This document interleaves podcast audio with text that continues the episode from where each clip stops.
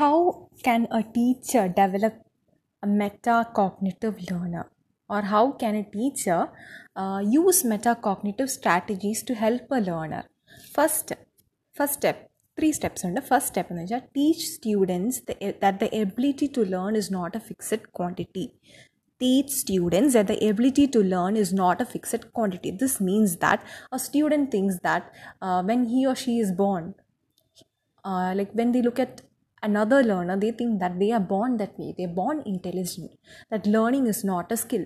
So, a teacher should teach a student that learning is a skill and that even a poor learner can become an excellent learner, can become an overachiever if he or she puts in work every day and over a span of time, that learner can achieve, can become an overachiever. So, a teacher should impart this knowledge that learning is a skill to a students and that it is not an inherited ability that it is not inherited at birth. That is step 1 step 2 teach students how to set goals and plan to meet them. Students who do not practice math do not become experts at it but students who practice maths daily a student a low a poor achiever an underachiever who practices maths daily will become an overachiever in over a year or a lesser period of time. So, what a uh, teacher should do is a teacher should give a student a goal, a goal of learning, and help them keep track of their learning and help them meet this goal by giving them work, workbooks, worksheets, etc. Help them practice in the case of maths. The teacher should give them uh, resources to learn and remind them uh, to keep a positive attitude. The teacher should always remind them of their current goal in the class. That is step two. Step three is give students opportunities to practice self monitoring and adapting. That is, uh, some students, overachievers, or some other students, they are overconfident. They think that they are better than the teacher. And some of them do not practice or learn at all they are they are uh, not realistic so what a teacher should do is a teacher should put surprise tests and constantly uh, give them opportunities to monitor themselves or test themselves so this will help the students set realistic goals and improve their performance. So this these three steps are the steps to develop metacognitive strategies. So, uh, these are the steps to develop metacognitive strategies. Um, then, some strategies. Uh, so, these are the three steps that you should write. Then, uh, we have some strategies which the teacher can use in the classroom. So, you can write this under role of teacher. The first one also you can write, the following also you can write. So, these are some strategies. You can write them in any order that you like. You can add your points to. The first thing is helping the students identify what they know and what they do not know so some students they have uh, wrong knowledge about things so you can help correct them help correct their myths and misunderstandings by helping uh, by making them write in a page at the beginning of a new lesson or at or in between somewhere in during the teaching period you can make them write in a piece of paper what I know. Make them write a list. What I don't know.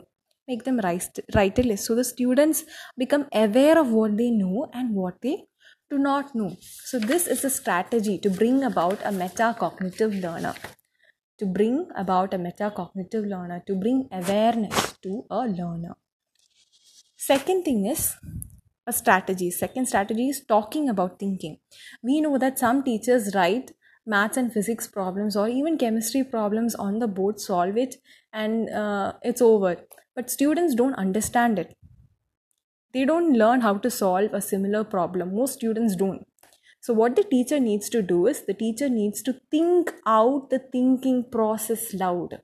The teacher needs to talk about the thinking process that is at every step of the problem solving the teacher needs to explain each step how she solved it. The teacher needs to explain her thinking process about solving the for solving the problem so that then the students can model a thinking process based on the teachers and develop a strategy to solve a similar problem in the future or during the class so the teacher needs to talk about thinking that is another strategy to develop a metacognitive learner third strategy is exposure to problem solving strategies uh, there are many journals, biographies, letters, and personal writings of scientists and famous experts in every field. Leonardo da Vinci, Galileo, all of them have diaries which detail their uh, thinking processes or problem solving strategies. So, uh, students who have access to this, who read this, uh, become aware of the different problem solving strategies. Uh, third, ne- the next strategy is using prompts. So, when a student is given a problem or a new concept to learn, the teacher can ask, What can you do first? What else can you try? How else can you solve the problem? How is your strategy working? So, these prompts will remind the students to think about their thinking while they are working. Another strategy is keeping a thinking journal. We discussed this in the other uh, when we learned first about uh, mm, metacognitive uh, metacognition yeah uh, so keeping a journal helps the learner stay track of their uh, stay track of their goals learning experiences uh, successes and see how effective their learning process or thinking process is.